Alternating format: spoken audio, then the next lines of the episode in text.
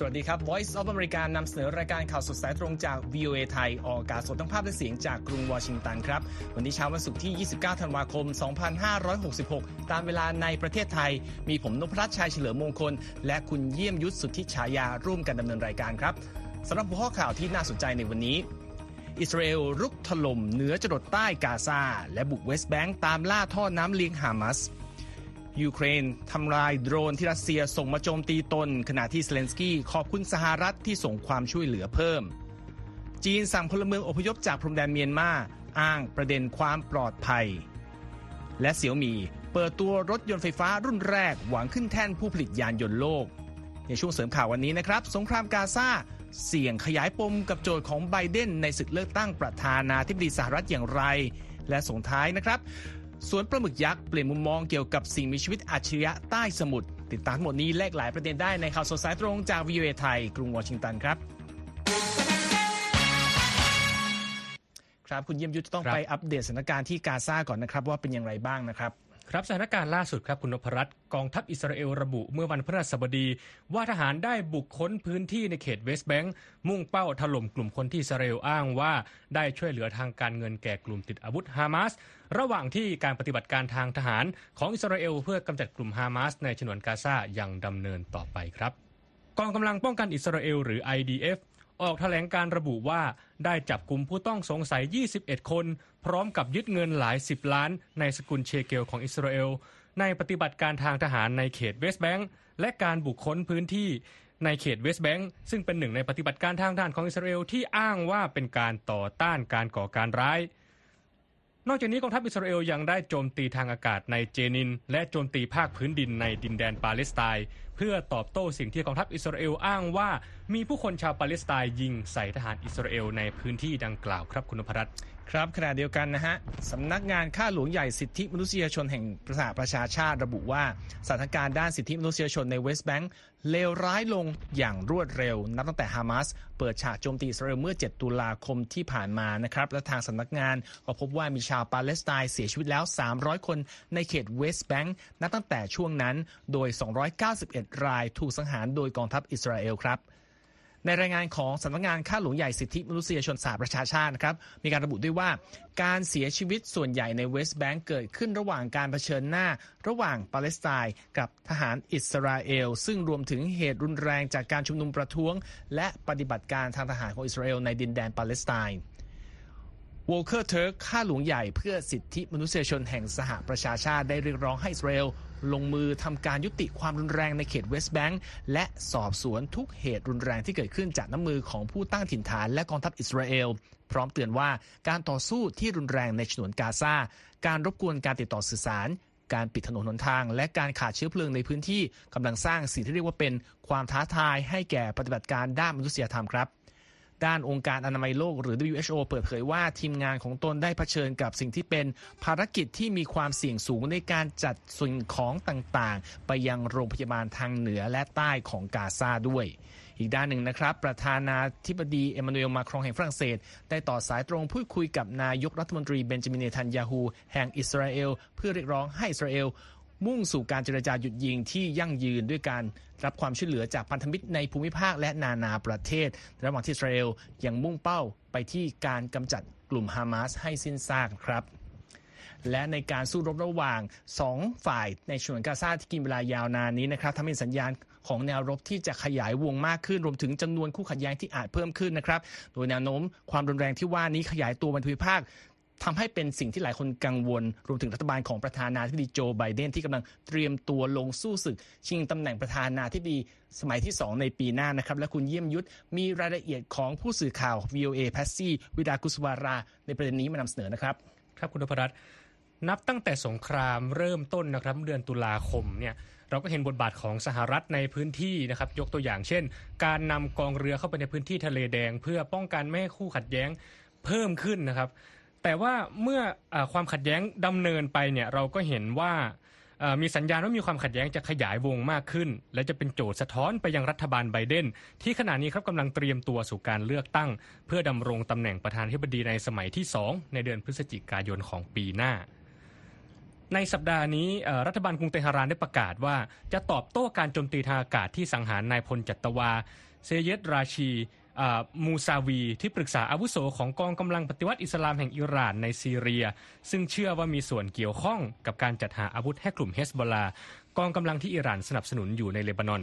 อย่างไรก็ตามคุณนพรัตน์ยังไม่มีการยืนยันจากอิสราเอลว่าเป็นผู้อยู่เบื้องหลังการโจมตีดังกล่าว อันนี้ก็เป็นหนึ่งในความขัดแย้งที่ขยายวงออกจากฉนวนกาซานะครับรบ นั่นทำเนียบขาวก็ไม่ได้ให้คำตอบกับ VOA ในประเด็นที่ถามว่ารัฐบาลวอชิงตันทราบจากอิสราเอลล่วงหน้าหรือไม่เกี่ยวกับการโจมตีดังกล่าว อีกความขัดแย้งที่ขยายปมไปนะครับ ก็คือที่อิรักครับคุณนพรัตน์เมื่อโจไบเดนได้สั่งให้ทหารโจมตีคาตาอิบเฮซบอลเลาะห์ ซึ่งเป็นกลุ่มติดอาวุธในอิรัก ที่อิหร่านให้การสนับสนุน เพื่อตอบโต้ปฏิบัติการที่ทำให้เจ้าหน้าที่สหรัฐ 3 ราย บาดเจ็บในฐานทัพที่เมืองเออร์บิล ตอนเหนือของอิรัก ปฏิบัติการดังกล่าวถูกรัฐบาลกรุงแบกแดดประนามว่าเป็นเรื่องที่โหดร้าย และละเมิดอธิปไตยของอิรัก ไม่เพียงเท่านั้นครับในสัปดาห์เดียวกันในวันอังคารกลุ่มติดอาวุธฮูตีที่อิหร่านให้การสนับสนุนในเยเมน ก็ออกมาแสดงความรับผิดชอบว่า เป็นผู้ใช้จรวดโจมตีเรือสินค้าในทะเลแดง จนทำให้รัฐบาลวอชิงตันต้องตั้งกองเรือรบนานาชาติออกมาลาดตระเวนหน่านน้ำดังกล่าว อีกหนึ่งสัญญาณของสงครามที่ลุกลามออกจากพื้นที่กาซา ครั้งนี้มาจากรัฐมนตรีว่าการกระทรวงกลาโหมอิสราเอลครับโยอาฟกาลันต์ที่ยอมรับว่าอิสราเอลกำลังรบในสงครามหลายแนวถึงเจ็ดหน้า ได้แก่ที่กาซาเวสต์แบงก์เลบานอน ซีเรีย อิรัก เยเมน และอิหร่านครับ ครับ แล้วประประเด็นทั้งหมดที่ว่านี้จะมีผลกับการเปิดการเลือกตั้งประธานาธิบดีสหรัฐในปีหน้าอย่างไรเหรอครับ ชิ้นข่าวคุณแพซี่เนี่ยบอกว่ามีนะครับคุณนพรัตน์ เพราะว่าเหตุการณ์ที่เกิดขึ้นแล้วก็เหมือนจะมางวดเข้าเนี่ยในช่วงปลายปีเนี่ยก็เกิดขึ้นในช่วงที่สหรัฐกำลังจะมีการเลือกตั้งประธานาธิบดีในปีหน้า และผลสำรวจความเห็นที่ออกมา ก็พบว่าคนอเมริกันส่วนใหญ่ไม่เห็นด้วยกับแนวนโยบายของรัฐบาลไบเดนในกาซาจึงเป็นผลให้ไบเดนพยายาม เลี่ยงการที่สงครามจะลุกลามบานปลายครับ ที่ผ่านมาสหรัฐเริ่มออกมาแสดงความกังวลในประเด็นด้านมนุษยธรรมในกาซาเพิ่มมากขึ้น และร้องขอให้อิสราเอลหันมาทำการโจมตีแบบจำกัดวง แต่ก็ไม่ได้รับการตอบรับจากรัฐบาลเทลอาวิฟ ดังที่ได้เห็นจากการโจมตีทางทหารทางอากาศในคืนก่อนวันคริสต์มาสนะครับที่ฆ่าชีวิตชาวปาเลสไตน์หลายร้อยราย โดยมีหลายรายเนี่ยเสียชีวิตอยู่ในพื้นที่ค่ายผู้ลี้ภัยครับ แล้วก็ในวันอังคารคุณนพรัตน์รัฐมนตรีว่าการต่างประเทศของสหรัฐแอนโทนีบลิงเคนและที่ปรึกษาด้านความมั่นคงแห่งชาติเจคซัลลิแวนก็ได้พบกับรอนเดอร์เมอร์รัฐมนตรีกิจการด้านยุทธศาสตร์ของอิสราเอลในกรุงวอชิงตัน โดยหนึ่งในประเด็นหารือก็คือเรื่องของการเปลี่ยนให้อิสราเอลหันไปดำเนินการสู้รบ ที่เน้นไปที่การล็อกเป้าไปที่บุคลากรฮามาสคนสำคัญสำคัญ แล้วก็เรื่องของแนวทางที่ปฏิบัติได้จริง เพื่อปรับปรุงสถานการณ์ด้านมนุษยธรรมและลดภัยอันตรายต่อพลเรือน อันนี้ก็เป็นสัญญาณของอทางรัฐบาลสหรัฐที่พยายามจะจำกัดวงของสงครามนะครับรบนี้ไปฟังที่ความเห็นของผู้เชี่ยวชาญครับคุณนพรัตน์ทริตาฟาซี รองประธานบริหารศูนย์ Quincy Institute for Responsible Statecraft กลุ่มการวิจัยในกรุงวอชิงตันก็ระบุว่า รัฐบาลไบเดนกำลังพยายามทำทุกวิถีทางที่เป็นไปได้ ยกเว้นหนึ่งเรื่องที่ชัดที่สุด ก็คือการหยุดยิงในกาซาที่ทริตาเนี่ยเชื่อว่าจะหยุดการโจมตีที่เกิดกับทหารสหรัฐ หยุดการโจมตีเรือในทะเลแดง และมีแนวโน้มมากที่จะทำให้ชายแดนเลบานอน อิสราเอลสงบลง แต่ว่าทั้งนี้ทั้งนั้นครับคุณนพรัตน์อิสราเอลและสหรัฐเนี่ยต่างระบุว่าการหยุดยิงในตอนนี้จะทำให้ฮามาสสามารถกลับมาตั้งตัวใหม่ได้ อันนี้ก็เป็นเรื่องที่ทางทั้งสองฝ่ายเขาเห็นเหมือนกันมาตลอดครับ ครับ ก็เป็นประเด็นที่ต้องติดตามดูนะครับว่าสงครามนอกประเทศจะมีผลกับสหรัฐ อย่างไรเฉพาะอย่างที่บอกนะครับ การเลือกตั้งประธานาธิบดีในปีหน้าก็งวดเข้ามาเรื่อยๆนะครับ จากสถานการณ์ในตะวันออกกลางมาดูกันที่การรบระหว่างยูเครนกับรัสเซียกันบ้างนะครับ กองทัพยูเครนเปิดเผยในวันพฤหัสบดีว่ากองทัพรัสเซียได้โจมตีด้วยโดรน 8 ลำจากดินแดนรัสเซียใกล้กับทะเลอาซอฟในช่วงข้ามคืนนะครับขณะที่ผู้นำยูเครนก็ออกมาขอบคุณสหรัฐในการจัดส่งความช่วยเหลือด้านทหารเพิ่มเติมให้ครับ กองทัพอากาศยูเครนระบุผ่านเทเลแกรมว่าหน่วยป้องกันทางอากาศได้ยิงโดรนรัสเซียเจ็ดลำตก ในเขตดนิโปรเปตรอฟสก์ คิโรโวฮรัดและซาปอริเชีย ด้านกระทรวงกลาโหมรัสเซียระบุในวันพฤหัสบดีด้วยว่ากองทัพของตนได้ขัดขวางโดรนสองลำที่มุ่งเป้าโจมตีไครเมีย อีกด้านนะครับ ทางการยูเครนระบุว่า เรือขนส่งที่มีธงปานามาชนกับทุ่นระเบิดของกองเรือรัสเซียในทะเลดำซึ่งเป็นเรือที่มุ่งหน้าไปยังท่าเรือแม่น้ำดานูบเพื่อที่จะรับธัญพืชจากท่าเรือดังกล่าว โดยเหตุการณ์นี้ทำให้เกิดเพลิงไหม้บนเรือและทำให้มีผู้บาดเจ็บ 2 คนนะครับ ทางด้านประธานาธิบดียูเครนโวลดิเมียร์เซเลนสกี้ได้ออกมาขอบคุณสหรัฐสำหรับแพ็กเกจความช่วยเหลือรอบใหม่มูลค่า 250 ล้านดอลลาร์ โดยระบุว่าความช่วยเหลือนี้จะครอบคลุมความต้องการที่จำเป็นเร่งด่วนของยูเครน ผู้นำยูเครนยังระบุผ่านสื่อสังคมออนไลน์ X ว่าเพื่อปกป้องเสรีภาพและความมั่นคง ไม่เพียงแต่ในยูเครนและยูเท่านั้นนะครับ แต่รวมถึงสหรัฐเรา ต้องเดินหน้าตอบโต้การลุกรานของรัสเซียที่ดำเนินอยู่อย่างเข้มแข็งและเด็ดเดี่ยวที่สุดเท่าที่จะเป็นไปได้ ขณะนี้นะครับ คณะทำงานของประธานาธิบดีโจไบเดนก็รอการอนุมัติจากสภาคองเกรสให้มีการส่งความช่วยเหลือให้กับกรุงเคียบต่อไปอยู่ด้วยครับครับไปที่ข่าวต่อไปครับคุณธพรัตน์ครับ รอบนี้เหตุเกิดที่รัสเซียครับครับประธานาธิบดีวลาดิเมียร์ปูตินและทางการรัสเซีย ออกมาแสดงอาการฉุนควันออกหูนะครับ หลังเซเลบริตี้รายหนึ่งจัดปาร์ตี้ที่เชิญแขกผู้ร่วมงานมาแต่งกายในธีมที่เรียกว่าเสียวไส้นะครับครับเช่นแขกรายหนึ่งสวมถุงเท้าเพื่อปกปิดของสงวนเท่านั้น ตามการรายงานของสำนักข่าวรอยเตอร์ การจัดปาร์ตี้เกือบนูดนะครับที่ไนท์คลับแห่งหนึ่งในกรุงมอสโกเร็วๆนี้ กลายมาเป็นประเด็นที่ทำให้เกิดกระแสตีกลับมากมายจากเหล่าผู้มีอำนาจในเครมลิน ที่กำลังเดินหน้าเผยแพร่ข้อมูลความเชื่อแนวอนุรักษ์นิยม เพื่อระดมแรงหนุนการทำสงครามกับยูเครนที่ล่วงเลยมาเกือบ 2 ปีแล้วครับ รายงานข่าวระบุว่ามีคลิปวิดีโอที่ถูกแชร์ไปตามสื่อสังคมออนไลน์ ซึ่งแสดงให้เห็นโฆษกของประธานาธิบดีปูติน ขณะนั่งฟังคำอธิบายจากหนึ่งในเซเลบริตี้คนหนึ่งที่ไปร่วมงาน ขณะที่สื่อบาซา ซึ่งเป็นที่ทราบกันดีว่ามีความใกล้ชิดกับแหล่งข่าวด้านความมั่นคง ก็รายงานว่าเหล่าทหารที่สู้รบอยู่ในยูเครน คือคนกลุ่มแรก ๆ ที่ออกมาเรียกร้อง หลังได้เห็นคลิปและภาพจากงานซึ่งผู้นำรัสเซียก็ได้เห็นและเช่นกัน แล้วก็รู้สึกว่าไม่ประทับใจเลยครับ ครับ ดมิทรีเพสคอฟโฆษกของปูตินบอกกับผู้สื่อข่าววันพุธว่า ตนไม่ขอให้ความเห็นต่อกรณีอื้อฉาวนี้ ขณะที่มาเรียนสาราควาโฆษกกระทรวงการต่างประเทศของรัสเซีย กล่าวว่างานดังกล่าวทำให้ผู้เข้าร่วมงานแปดเปื้อน ตามการรายงานข่าวของสื่อ ura.ru ขณะเดียวกันครับมีปฏิกิริยาสะท้อนกลับอย่างรุนแรงจากทางการรัสเซีย สมาชิกสภาและบล็อกเกอร์ที่หนุนรัฐบาลเครมลิน รวมทั้งสื่อของรัฐทั้งหลาย และกลุ่มองค์กรศาสนาคริสต์นิกายออร์โธดอกซ์ต่อเรื่องนี้ออกมาอย่างมากมาย และเป็นข่าวหน้าหนึ่ง จนแทบจะกลบประเด็นข่าวเงินเฟ้อและราคาไข่ไก่ ที่พุ่งสูงติดต่อกันมาหลายวันแล้วทั้งนี้ครับงานปาร์ตี้ฉาวนี้จัดขึ้นที่ไนท์คลับที่ชื่อว่ามูตาบอ เมื่อวันที่ 21 ธันวาคมที่ผ่านมา โดยอนาสเตเซีย อิฟลีวาบล็อกเกอร์ชาวรัสเซีย และมีนักร้องผู้หนึ่งนะครับและมีนักร้องผู้มีชื่อเสียงหลายคนเข้ามาร่วมในสภาพที่เรียกว่าเกือบเปลือยเปล่า รายงานข่าวระบุด้วยครับว่านักร้องแรปเปอร์หนุ่มที่สวมถุงเท้าเพียงข้างเดียวนะครับ ถูกสั่งจำคุกเป็นเวลา 15 วัน และถูกปรับเป็นเงิน 20,000 รูเบิลหรือราว 2,182 ดอลลาร์สำหรับการมีส่วนร่วมการทำโฆษณาชวนเชื่อ ว่าด้วยการมีความสัมพันธ์ทางเพศที่ผิดจารีต ขณะที่แขกผู้มีชื่อเสียงรายอื่นๆถูกสปอนเซอร์ยกเลิกสัญญา หรือไม่ก็ถูกถอดออกจากโปรเจกต์ที่กำลังเริ่มไปแล้ว เพราะการเข้าร่วมงานในสภาพดังกล่าวครับครับ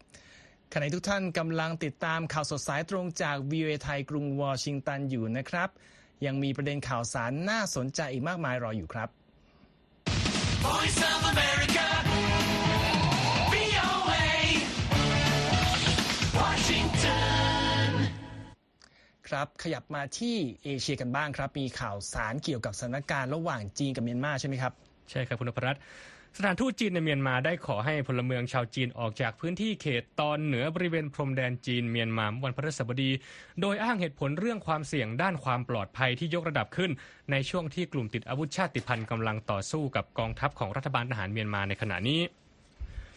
เหตุปะทะในรัฐฉานทางตอนเหนือของเมียนมาได้ทวีความรุนแรงขึ้นมาตั้งแต่เดือนตุลาคม หลังจากที่กองกำลังพันธมิตรประชาธิปไตยแห่งชาติ กองทัพอารากัน และกองทัพปลดปล่อยแห่งชาติตะอาง เริ่มต้นการโจมตีเพื่อต่อต้านรัฐบาลทหารเมียนมา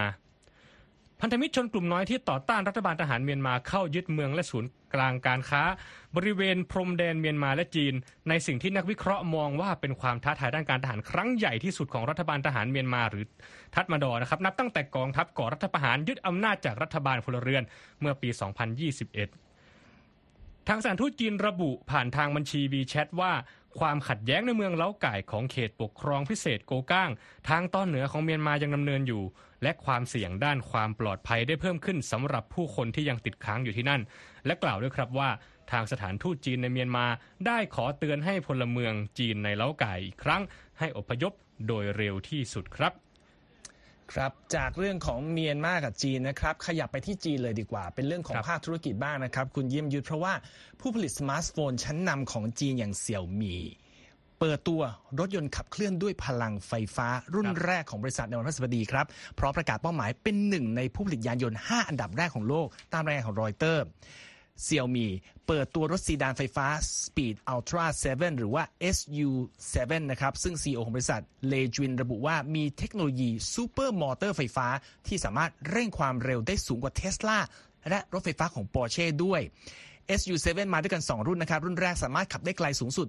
668 กิโลเมตรต่อการชาร์จไฟ 1 ครั้ง และอีกรุ่นที่ขับได้ไกลสูงสุด 800 กิโลเมตร ซึ่งมากกว่าเทสลาที่ขับได้ไกล 650 กิโลเมตรต่อการชาร์จ 1 ครั้งครับ รถ SU7 จะชูจุดเด่นให้สาวกเสี่ยวหมี่ควักกระเป๋าซื้อด้วยระบบปฏิบัติการของบริษัทที่มีในสมาร์ทโฟน และก็อุปกรณ์อิเล็กทรอนิกส์ของบริษัท ซึ่งผู้ใช้รถยนต์ของบริษัทนี้จะเชื่อมต่อรถยนต์กับอุปกรณ์ต่างๆ ของเสี่ยวหมี่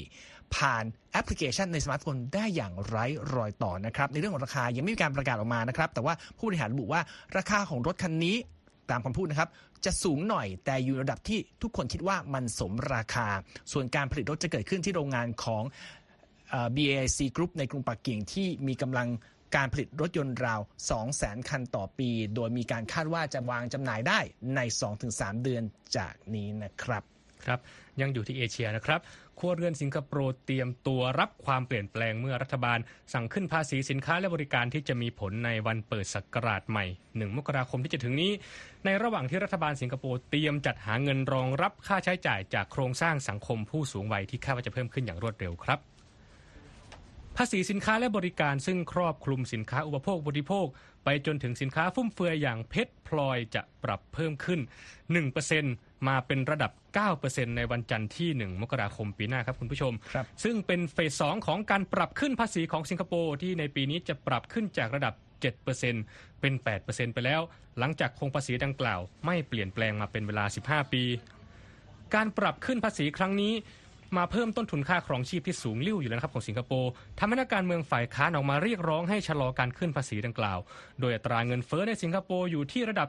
3.2%ในเดือนพฤศจิกายน จากระดับสูงสุดที่ 5.5%ในเดือนมกราคมและเดือนกุมภาพันธ์ ขณะที่ธนาคารกลางสิงคโปร์คาดว่าอัตราเงินเฟ้อของสิงคโปร์จะอยู่ในระดับ 2.5 ถึง 3.5%ในปี 2024 ที่จะมาถึงนี้ด้านรัฐบาลสิงคโปร์ย้ำนะครับว่าการขึ้นภาษี เป็นสิ่งจำเป็นในการสนับสนุนด้านการเงินของรัฐ ในระหว่างการสิงคโปร์ต้องเตรียมการสำหรับประชากรผู้สูงวัย และต้นทุนด้านสาธารณสุขที่จะเพิ่มขึ้น โดยสิงคโปร์คาดว่าประชากร 25%ของประเทศ จะมีอายุ 65 ปีขึ้นไปภายในปี 2030 ครับคุณนพรัตน์ ครับจากเรื่องของภาวะธุรกิจเศรษฐกิจในสิงคโปร์กลับมาที่สหรัฐดูภาวะการซื้อขายหลักทรัพย์ครับในวันพฤหัสบดีตามเวลาในสหรัฐกันบ้างนะครับ วันนี้ผสมกันไปครับดาวโจนส์บวกเล็กน้อยครับ 53 จุดหรือ 0.14%ที่ 37,710 จุด S&P แทบไม่เปลี่ยนแปลงที่ 4,783 จุด ส่วน NASDAQ ลดลงเล็กน้อยครับ 4 จุดหรือ 0.03%ที่ 15,095 จุด ราคาทองคำในวันนี้มีการซื้อขายลดลง 0.85%ที่ 2,075 ดอลลาร์และ 30 เซนต์ต่อออนซ์ในส่วนของค่าเงินบาทนะครับ1ดอลลาร์แลกได้ 34 บาท 26 สตางค์ครับ ทุกท่านสามารถกลับไปอ่านหรือฟังรายงานข่าวของเราทั้งหมดครั้งนะครับ ได้ที่เว็บไซต์ของเรา v o a t h a i c o m และรอรับอัปเดตผ่านทาง Facebook Instagram X และ YouTube VOA ไทยรวมทั้งกลับไปฟังย้อนหลังได้ที่ Spotify VOA ไทยนะครับ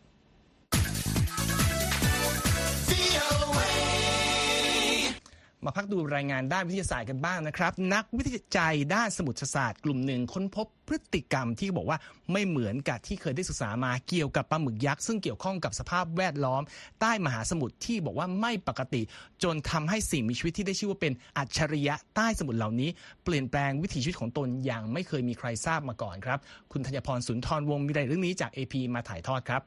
โดยมากแล้วปลาหมึกยักษ์ไม่ใช่สัตว์ที่อยู่รวมกันเป็นกลุ่มก้อนนะคะ แต่มักจะอยู่อย่างสันโดษทั้งชีวิต ดังนั้นนักวิทยาศาสตร์จึงประหลาดใจที่พบหมึกยักษ์สีมุกหลายพันตัว อาศัยอยู่รวมกันเพื่อปกป้องไข่ที่กำลังรอฟักอยู่ ที่บริเวณพื้นมหาสมุทรนอกชายฝั่งของรัฐแคลิฟอร์เนียค่ะ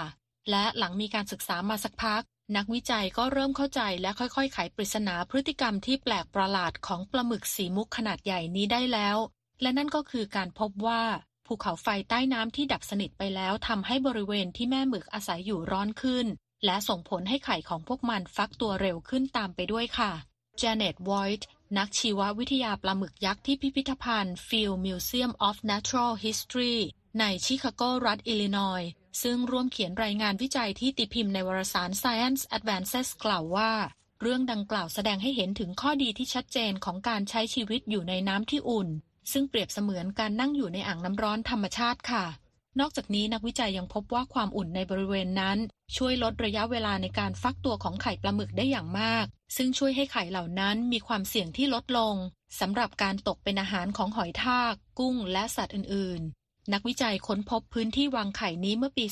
2018 และเรียกบริเวณดังกล่าวว่าสวนปลาหมึกยักษ์ ก่อนจะใช้หุ่นยนต์ใต้น้ำเพื่อบันทึกภาพกลุ่มหมึกยักษ์เกือบ 6,000 ตัว ที่อาศัยอยู่ในความลึกจากผิวน้ำประมาณ 3 กิโลเมตร โดยปลาหมึกยักษ์เหล่านั้นจะวางไข่บนหินที่อุ่นๆ แล้วจะวนเวียนอยู่ในบริเวณนั้นเพื่อปกป้องลูกๆ ด้วยร่างกายของมันเองค่ะแอนดรูเดโวเกเลร์นักชีววิทยาที่สถาบันสมุทรศาสตร์วิทยาและชั้นบรรยากาศโลกแห่งชาติสหรัฐ ซึ่งเป็นผู้ร่วมเขียนการศึกษานี้บรรยายถึงสิ่งที่นักวิจัยเห็นว่า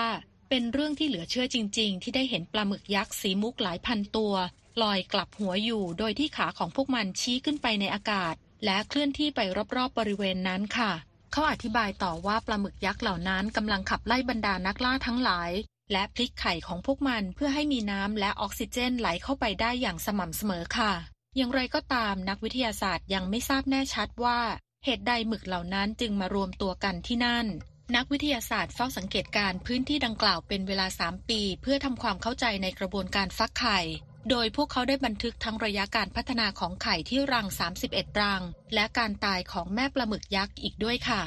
เจมส์แบร์รีนักชีววิทยาที่สถาบันวิจัย Monterey Bay Aquarium Research Institute ซึ่งเป็นผู้ร่วมเขียนการศึกษาฉบับนี้กล่าวได้ว่า ทันทีที่ลูกๆปลาหมึกออกมาจากรังและว่ายออกไปในความมืด พวกแม่ๆที่ไม่เคยออกจากรัง และไม่เคยหาอาหารระหว่างที่กกไข่อยู่นั้น ก็จะตายลงในไม่ช้าค่ะ นักวิจัยพบว่าไข่ในบริเวณนี้จะฟักตัวออกมาหลังจากที่ผ่านไปประมาณ 21 เดือน ขณะที่กระบวนการเดียวกันนี้จะใช้เวลาถึง 4 ปีหรือมากกว่านั้นสำหรับปลาหมึกยักษ์ใต้ทะเลชนิดอื่น ๆ อดีตเคน นักชีววิทยาที่สถาบันสมุทรศาสตร์ Scripps Institution of Oceanography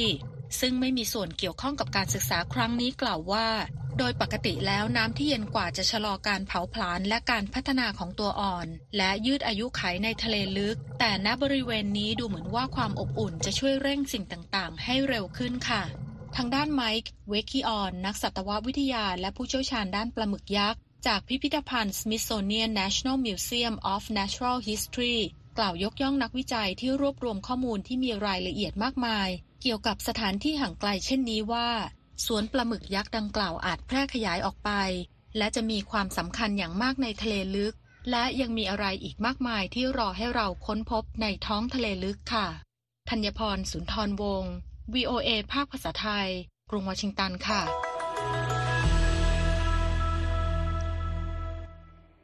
ขอบคุณครับคุณธัญพร ครับ จากเรื่องวิทยาศาสตร์คุณนพรัตน์อืมเราไปดูที่เรื่องไสยศาสตร์กันบ้างครับครับ ก็เรื่องความเชื่อในธรรมชาติเนี่ยก็เป็นอะไรที่เอ่อ หลาย ๆ พื้นที่ในทั่วโลกเนี่ยก็ให้ความสนใจแล้วก็อ่าเชื่อนะครับอืมอันนี้เราพากันไปดูที่เปรูครับ เมื่อหมอผีกลุ่มหนึ่งประกอบพิธีกรรมในกรุงลิมาเมื่อวันพุธ พร้อมเผยคำทำนายว่าสงครามอิสราเอลและกลุ่มฮามาสในกาซาจะจบลงในกลางปี 2024 ครับเดียดิโอสนะครับซึ่งเป็นหนึ่งในหมอผีที่ร่วมทำพิธีดังกล่าว ระบุว่าเราได้เห็นแล้วว่า ในที่สุดอิสราเอลและปาเลสไตน์จะได้ชักธงแห่งสันติภาพขึ้น อันนี้ข้อมูลพื้นฐานก็คือว่ากลุ่มหมอผีนี้ก็เขาก็จัดพิธีกรรมเอ่อตามความเชื่อของเขามาเป็นประจำทุกปีนะครับครับแล้วการทำนายนี้ก็เป็นการทำนายในเรื่องที่อาจจะเกิดขึ้นในปีหน้านะฮะภาพบรรยากาศก็จะเห็นเรื่องของการชูดเอ่อทีมฟุตบอลอะไรอย่างนี้ด้วยนะครับ ก็คือหมอผีกลุ่มนี้เนี่ยทำนายด้วยนะครับว่า การฟาดแข้งในการแข่งขันฟุตบอลถ้วยโกบาอเมริกา ในปีหน้านั้นจะมีคู่ชิงเป็นอาร์เจนตินาและอุรุกวัยสองยอดแข้งของอเมริกาใต้ครับนอกจากนั้นหมอผีชาวเปรูยังทำพิธีกรรมเป่าควันพร้อมโบกช่อดอกไม้วนรอบๆภาพประธานาธิบดีโจไบเดนแห่งสหรัฐ และประธานาธิบดีวลาดิเมียร์ปูตินแห่งรัสเซีย รวมทั้งทำการเผาและเตะภาพของอัลเบโตฟูจิโมริ อดีตประธานาธิบดีเปรูด้วยครับคุณนพรัตน์ครับ ก็เป็นพิธีกรรมที่ไม่เคยได้เห็นกันบ่อยๆนะครับ แต่เขาบอกครับทำทุกปีก็ปีละครั้งในช่วงท้ายปีนะครับ มาส่งท้ายวันนี้เรื่องเกี่ยวกับบรรยากาศเตรียมฉลองวันส่งท้ายปีที่สหรัฐนะครับ โดยก่อนจะฉลอง งานดังกล่าวที่บริเวณไทม์สแควร์ในนิวยอร์กไม่กี่วันข้างหน้า ผู้จัดงานได้เผยโฉมลูกบอลคริสตัลซึ่งเป็นสัญลักษณ์ของงานนี้ที่ถูกออกแบบใหม่มาสำหรับกิจกรรมในปีนี้นะครับ โดยเจฟฟรีย์สตร u สประธานบริษัท Countdown Entertainment เปิดเผยว่า ลูกบอลคริสตัลในปีนี้ได้รับการออกแบบมาให้แสดงเป็นภาพโบหูกระต่ายน้อยใหญ่มากมายนะครับเพื่อสะท้อนภาพของจัตุรัสเลื่องชื่อแห่งนี้ ซึ่งในอดีตเคยเป็นที่รู้จักในชื่อโบไทสแควร์หรือจัตุรัสโบหูกระต่ายครับซึ่งเป็นความรู้สึกที่จะได้เมื่อมองลงมาจากฟ้าและมองบริเวณพื้นที่นี้นะครับรายงานข่าวระบุว่าการออกแบบลูกบอลคริสตัลให้แสดงภาพโบหูกระต่ายนี้ เกิดขึ้นภายใต้ความร่วมมือกับบริษัทเจ้าของธุรกิจรีสอร์ทคาสิโนชื่อดังฟอนเทนโบลจากลาสเวกัสที่มีโลโก้เป็นรูปหูกระต่ายเช่นกันนะครับ โดยทอมแฮร์ริสประธานกลุ่มพันธมิตร Times Square Alliance กล่าวว่า ปี 2024 นั้นจะเป็นปีที่ยิ่งใหญ่ แล้วก็ตนก็หวังว่า ทุกคนจะมุ่งมองไปยังประเด็นบวกในปี 2024 หลังเกิดเรื่องด้านลบมากมายในปี 2023 ซึ่งแปลว่าถึงเวลาแล้วที่จะมองหาแต่สิ่งดีๆ ไม่มองเรื่องแย่ๆอีกต่อไป ในวันที่31ธันวาคมนี้นะครับ เมื่อเข็มนาฬิกาเคลื่อนแตะเวลาเที่ยงคืนตรงลูกบอลคริสตัลครับหนักเกือบ 6 ตันนี้ก็จะค่อยๆ เคลื่อนตัวลงมาจากยอดอาคารในไทม์สแควร์พร้อม ๆ กับการแสดงภาพโบหูกระต่ายมากมาย อย่างที่เห็นในภาพนะครับ ดังที่ผู้จัดหวังให้ผู้ที่มารวมตัวกันมากมายที่ไทม์สแควร์ในนิวยอร์กและผู้คนนับพันล้านที่ชมการถ่ายทอดสดทั่วโลก ได้เริ่มเปิดศักราชใหม่ที่สดใสกว่าเดิมในปี 2024 ที่จะมาถึงครับ และทั้งหมดนี้ก็คือข่าวสดสายตรงจาก VOA ไทยกรุงวอชิงตันนะครับ ผมนพรัชชัยเฉลิมมงคล และคุณเยี่ยมยุทธสุทธิฉายาต้องลาไปก่อนครับ สวัสดีครับ สวัสดีครับ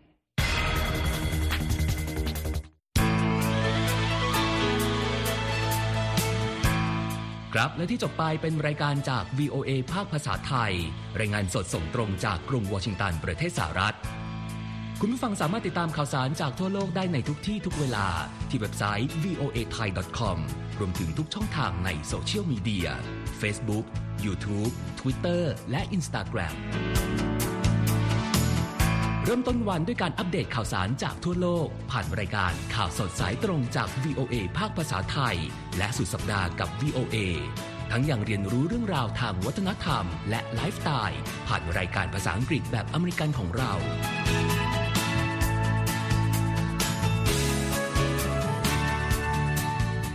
ติดตามความเคลื่อนไหวในประเทศสหรัฐ การเมืองอเมริกันพร้อมเข้าใจที่มาที่ไปของเหตุการณ์สำคัญ รวมถึงข่าวต่างประเทศ จากแหล่งข่าวที่เชื่อถือได้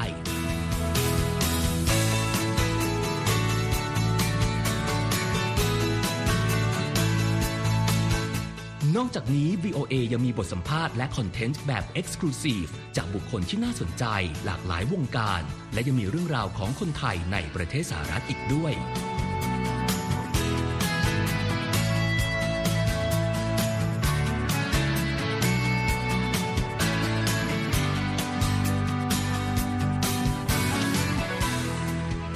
นะครับที่ให้ VOA ไทยเป็นส่วนหนึ่งในการติดตามข่าวสารสาระและเกร็ดความรู้ของคุณ จากรายการต่างๆ ที่เรามุ่งมั่นนำเสนอ เพื่อความเที่ยงตรง ทันเหตุการณ์ และมีประโยชน์ในทุกๆวัน